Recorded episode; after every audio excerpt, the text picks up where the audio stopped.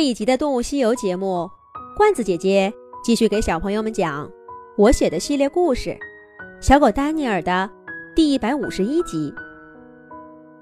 一转眼，小狗丹尼尔已经来毡帽爷爷家快两个月了。威廉跟乌鸦打听到的消息很有用，丹尼尔正是沿着那条路，最终看到了牧民的帐篷。不过，在他改变身份、融入这个大家庭之前，还是颇经历了一番波折的。那天，威廉和苏珊走后没多久，天就阴下来。山谷里难得的晴天和漂亮的火烧云，就像是专门为朋友重逢安排的一样。在那之前和那之后很久。丹尼尔都没再见过了。小狗的心情也随着天气渐渐沉默。他走下小山包，来到昨天跟两个好朋友一块休息的树洞口。威廉给他留下的小猎物，三三两两的堆在地上。一只狐狸鬼鬼祟祟的在树底下晃了晃。他看上了这里的食物，想偷走两只，却没想到丹尼尔这么快跑回来，只好躲在树后面观察动静，伺机行动。丹尼尔才不会给他这样的机会，他跑过去，冲狐狸大声吼叫，狐狸吓得落荒而逃，很快就不见了踪影。昨天吃了一大块肉，丹尼尔现在并不饿。但这些猎物是威廉留给他最后的礼物，谁也不能拿走。丹尼尔忽然觉得，他开始像一只野生动物了，条件反射的用暴力解决问题。抢松鼠的粮食是，对待狐狸也是。得赶紧出发了，尽快回到人类的世界。再这样下去，等见到婷婷的时候，丹尼尔真的要变成一只狼了。虽然很珍视跟威廉和苏珊的友谊，查理一家也会成为丹尼尔难忘的回忆，但他依然不愿意自己变得跟他们一样，不希望有一天。人类世界的大门对他紧锁。想到这儿，丹尼尔低下头，大口大口的吃掉威廉留下的所有猎物，把肚子撑得圆滚滚的。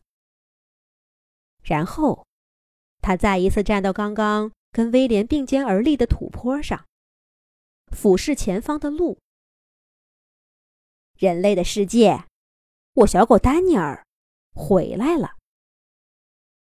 一开始的路走得很顺利，丹尼尔很快就翻过威廉告诉他的小山，看到了标志性的云杉林。这里是森林跟人类世界最后的屏障。根据乌鸦留下的标记，几天以后，丹尼尔就能穿过这片树林，看到一片大大的平原。那里在夏季是牧民的牧场。现在被冰雪覆盖，穿过去就是牧民的营地了。不过，就在这时候，一场大雪阻断了丹尼尔前行的脚步。在这片森林里，下雪不是什么稀奇事儿。丹尼尔曾经跟着查理一家，在风雪中奔跑了几十公里，追踪驼鹿的脚步。但这场雪却格外大了些。一开始，丹尼尔还坚持往前走，很快，他就不得不停下来，在树林里找了个避风处休息。可谁知道，这一等就是整整三天。就在丹尼尔觉得他就快被雪埋住的时候，大雪终于停了。耀眼的阳光暖暖的照在丹尼尔身上，烘干了三天来的水汽，也赶走他心里的懊恼。可是很快，丹尼尔就发现了一个连阳光都驱赶不走的问题：他迷路了。大雪遮住云山林里所有的标记，到处都是雪和挂满雪的树。丹尼尔失去了方向。他在林子里胡乱转了几天，竟然又看到自己避难的树洞。原来费劲走了半天，竟然在画个圈儿。而且丹尼尔还觉得他肚子里的食物正在迅速的被消耗掉。虽然在狼群生活了一阵子。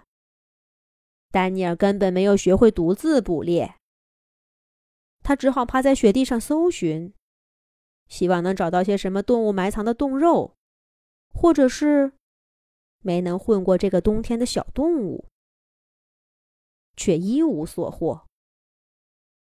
雪太大了，把一切的生机都吞噬了。再找不到牧民，丹尼尔就要活不下去了。丹尼尔一边快速转动脑筋想办法，一边滚开雪，啃着干草。就在这时候，他听到一阵脚步声越来越近。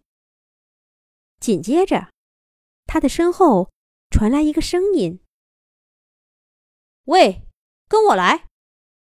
这是谁呢？下一集讲。